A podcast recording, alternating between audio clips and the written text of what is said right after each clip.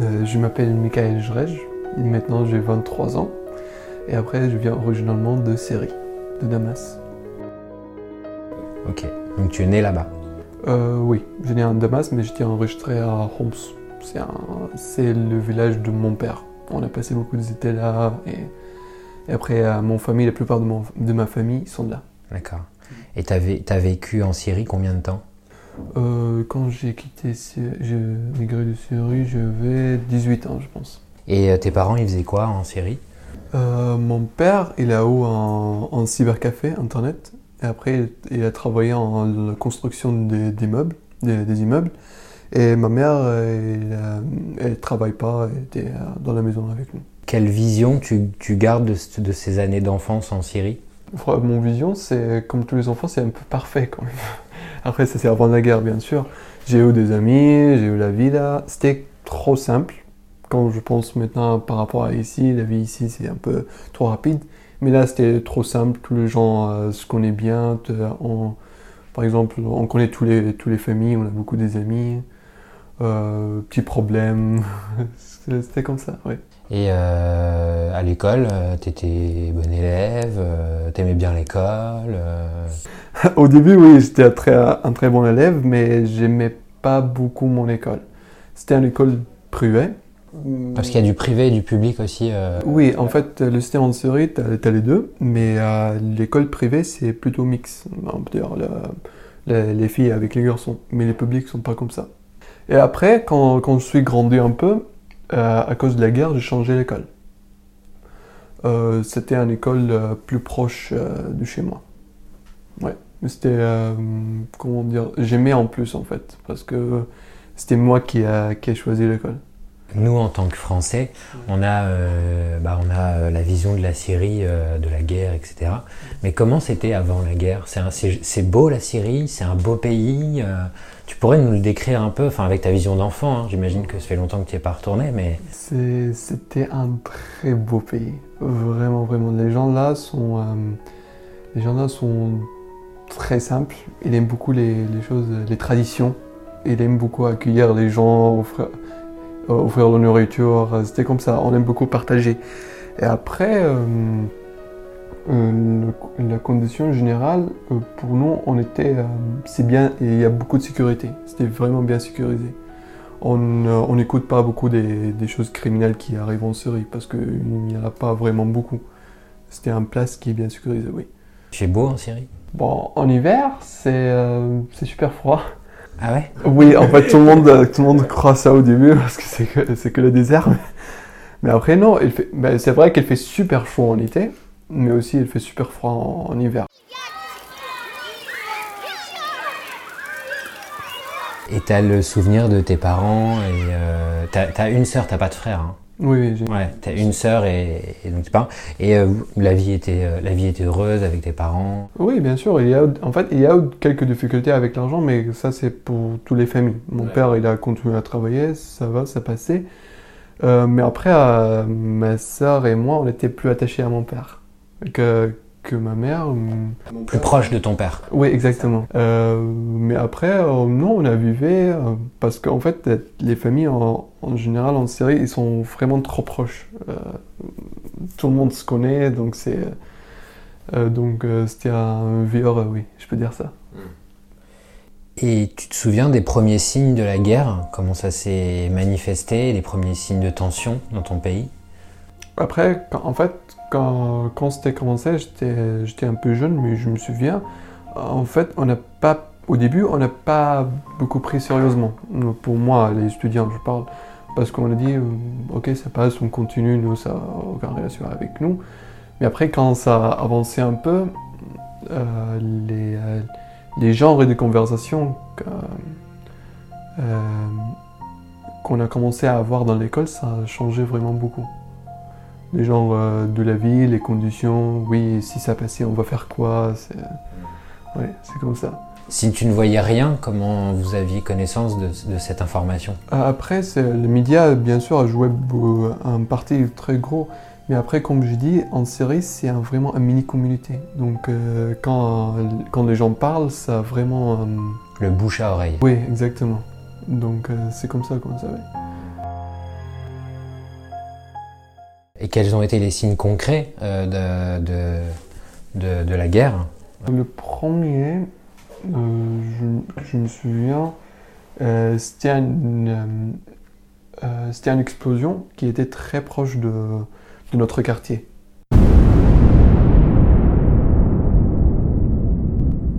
on a écouté le voix, on ne savait pas c'était quoi. Après, l'école dans ce jour-là a a été annulée pour le jour était euh, fermé.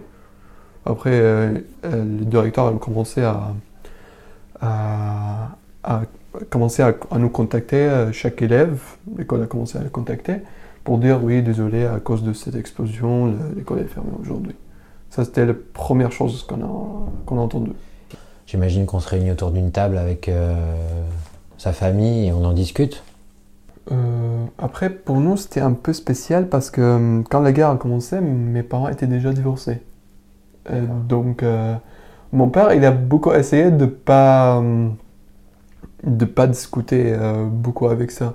Au lieu, il commence à nous apprendre, par exemple, comment comment éviter ce genre de choses. C'est-à-dire? Par exemple, s'il y a une explosion, essaye de, de courir l'autre direction. Si, c'est plutôt le les guides, comment faire? Ta famille, toi, a été touchée? Euh, Oui, en fait, parce que euh, quand, euh, quand on entend des choses qui arrivent, c'est déjà, ça va, parce qu'on sait c'est un peu loin. Donc, mais il y a eu trois accidents en total qui nous a touchés un peu. le premier, c'était le bombardement de, de l'école de ma sœur en fait, l'école de ma soeur, c'était juste à côté de chez nous.